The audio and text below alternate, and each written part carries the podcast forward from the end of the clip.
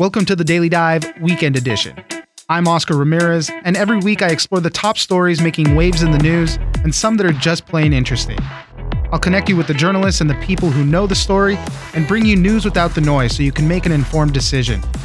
You can catch a new episode of the Daily Dive every Monday through Friday, and it's ready when you wake up. On the weekend edition, I'll be bringing you some of the best stories from the week. One of the longest mysteries of the pandemic has been long COVID and what causes it. Studies have found that about 10 to 20% of people that have recovered from the coronavirus do get long COVID, which can appear up to three months after recovery and last for six months or more in some cases.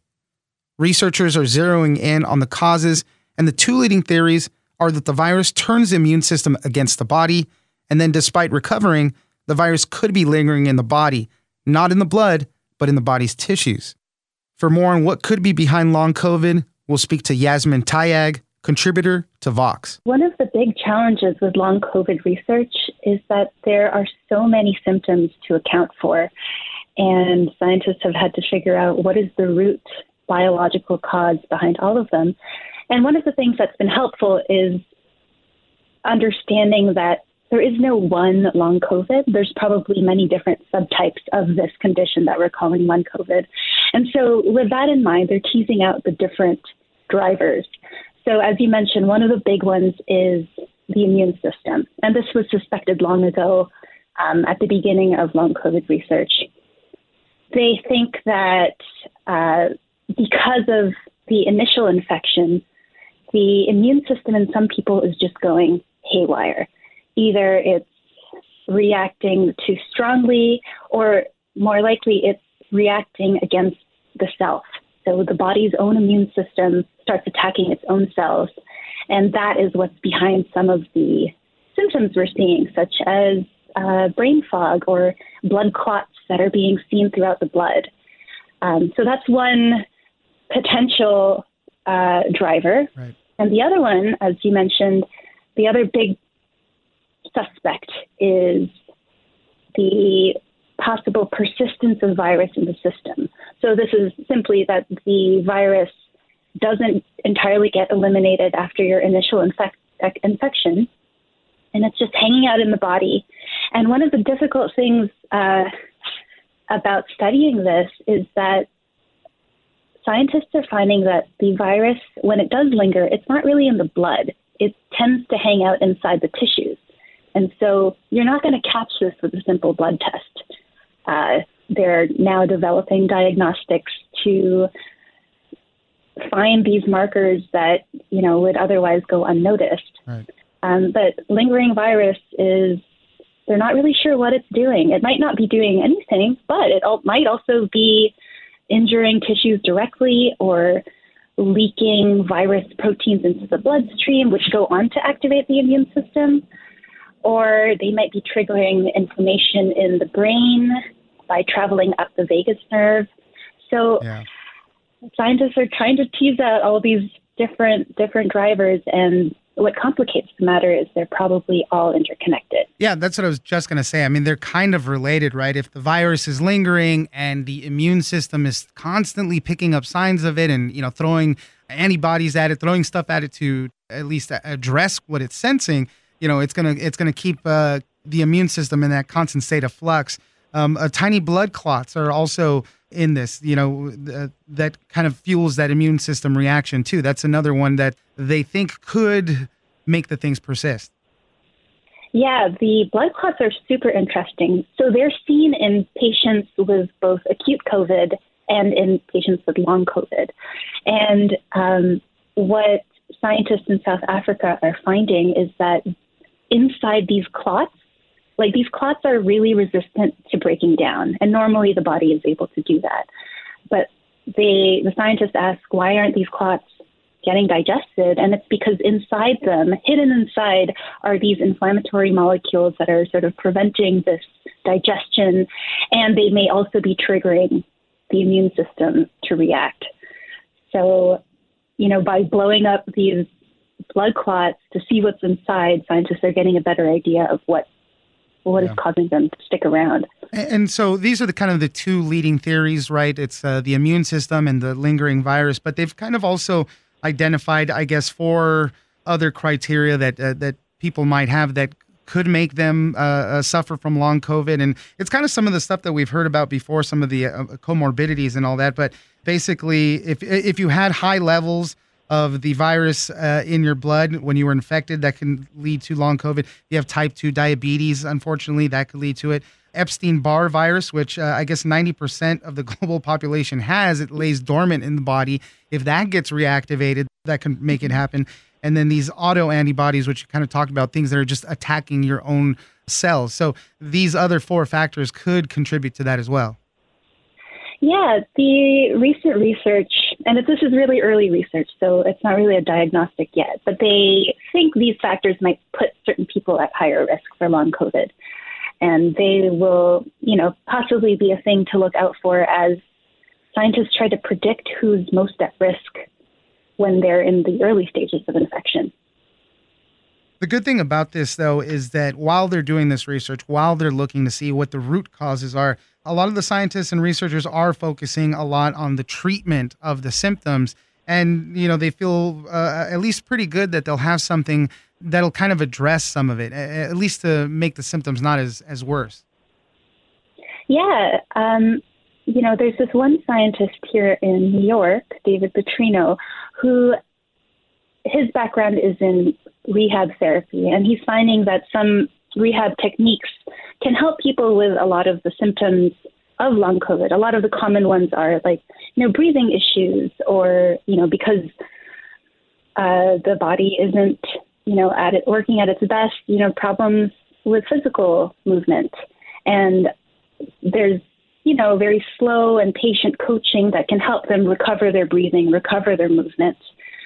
Um, and that's that's proving to be quite promising, but it doesn't cover all the symptoms. And so, you know, as I talked about before, there are different subsets of mm-hmm. this condition that you know will probably require different types of treatment.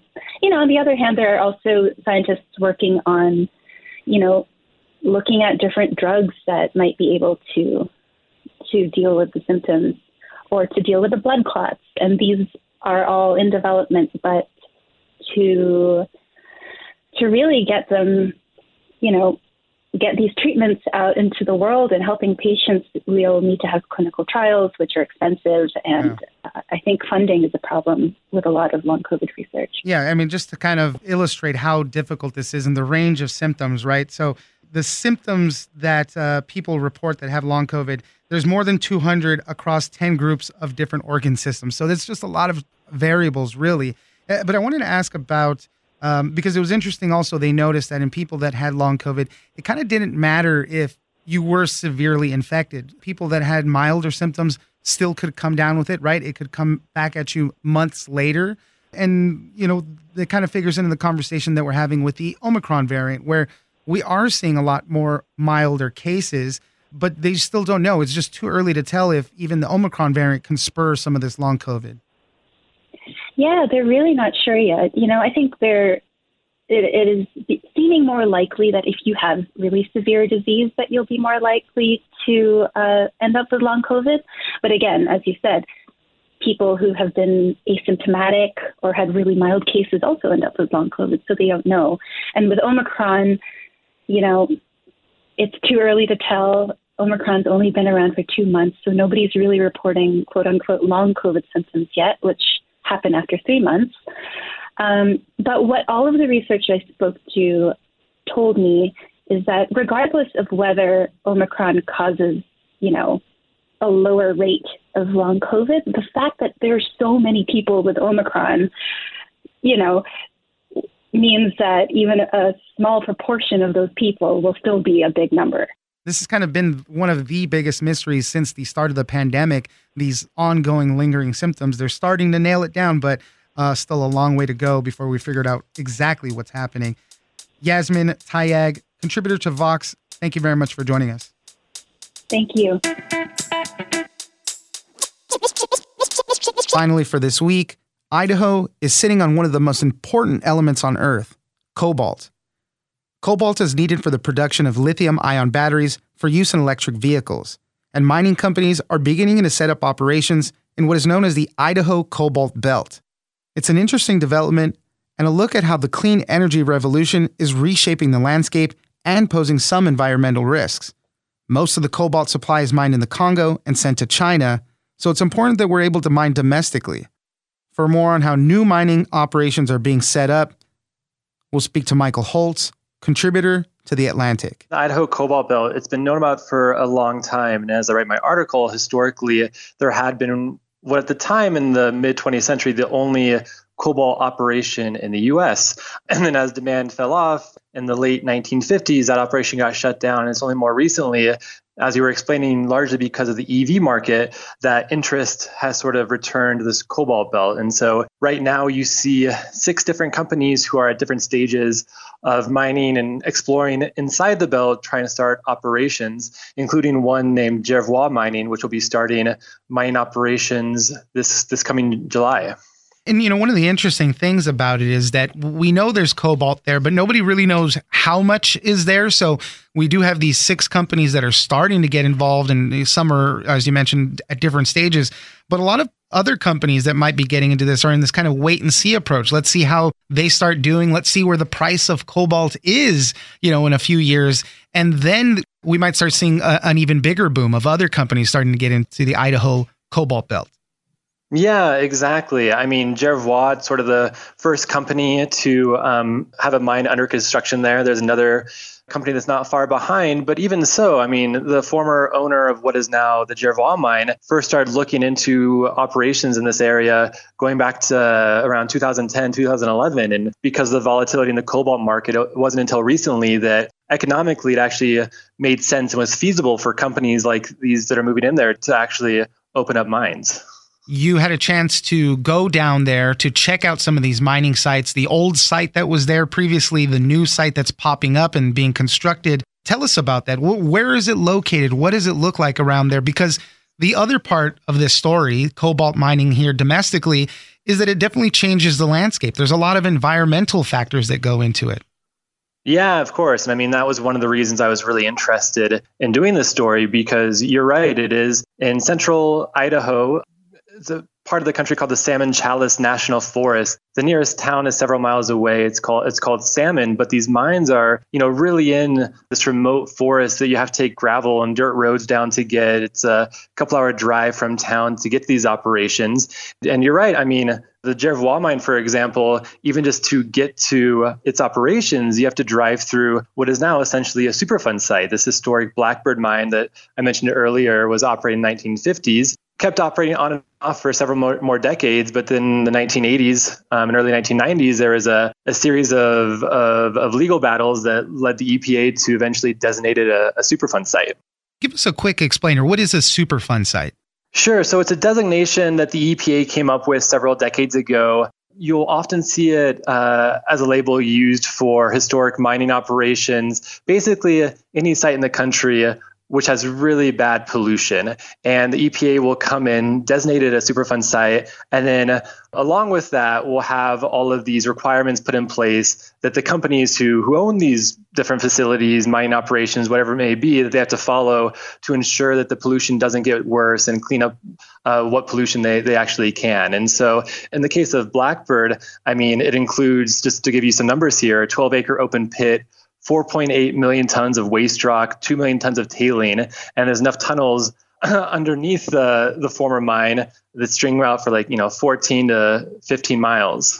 Yeah, I mean, so that that illustrates what the environmental impacts are right there. And you know, a lot of uh, uh people in the industry say things have changed, regulations have changed. It's a little bit sure. better now, but still uh, mining you know metals is one of the dirtiest things that we can do. So you know this is where, we have to try to strike that balance right? We need cobalt for the lithium ion batteries. It, it's big business. It's impacts the environment in different ways right? Cleaner energies cleaner fuels but you know this is the other side of it. We need these metals and that creates a lot of damage to the environment.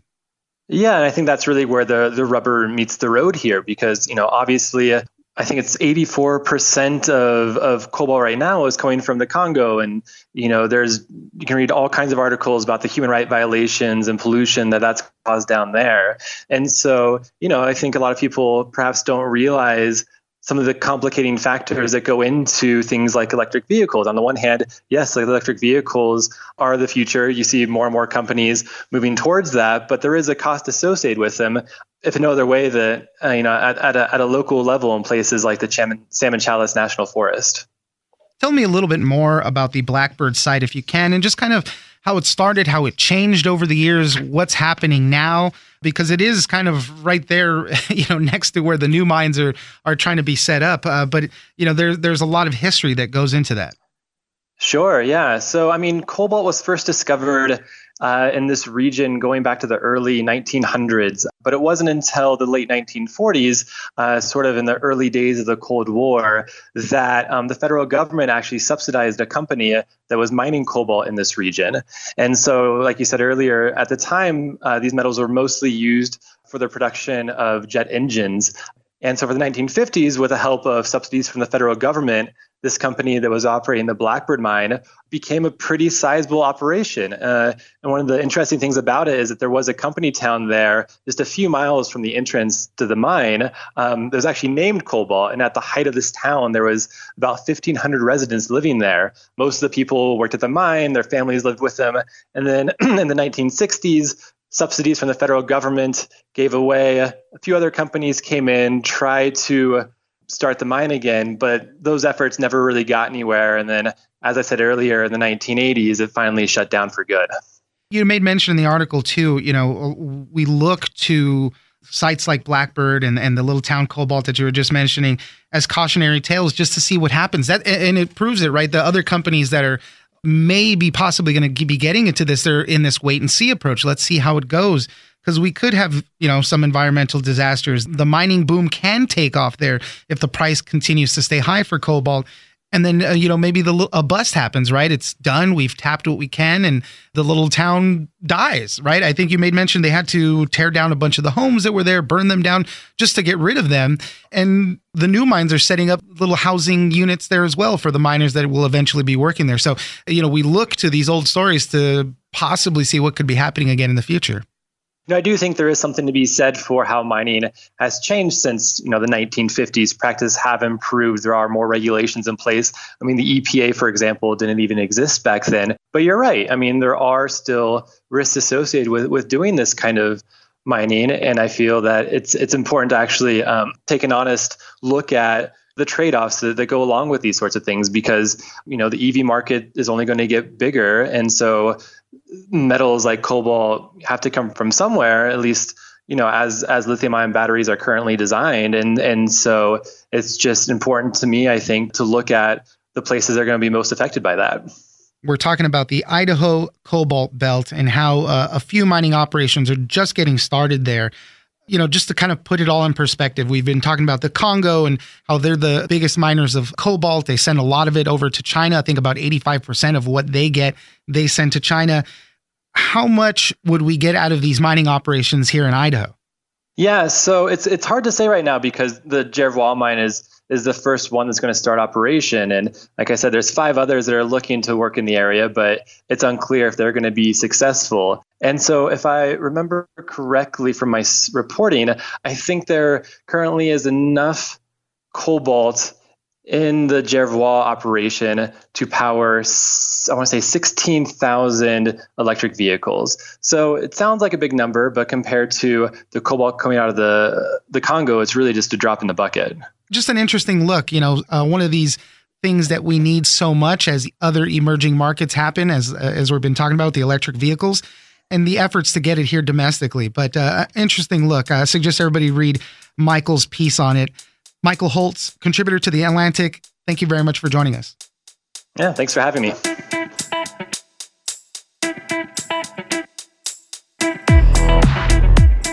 That's it for this weekend. Be sure to check out the Daily Dive every Monday through Friday. Join us on social media at Daily Dive Pod on Twitter and Daily Dive Podcast on Facebook. Leave us a comment, give us a rating, and tell us the stories that you're interested in. Follow the Daily Dive on iHeartRadio or subscribe wherever you get your podcast. This episode of The Daily Dive has been engineered by Tony Sorrentino. I'm Oscar Ramirez in Los Angeles, and this was your Daily Dive Weekend Edition.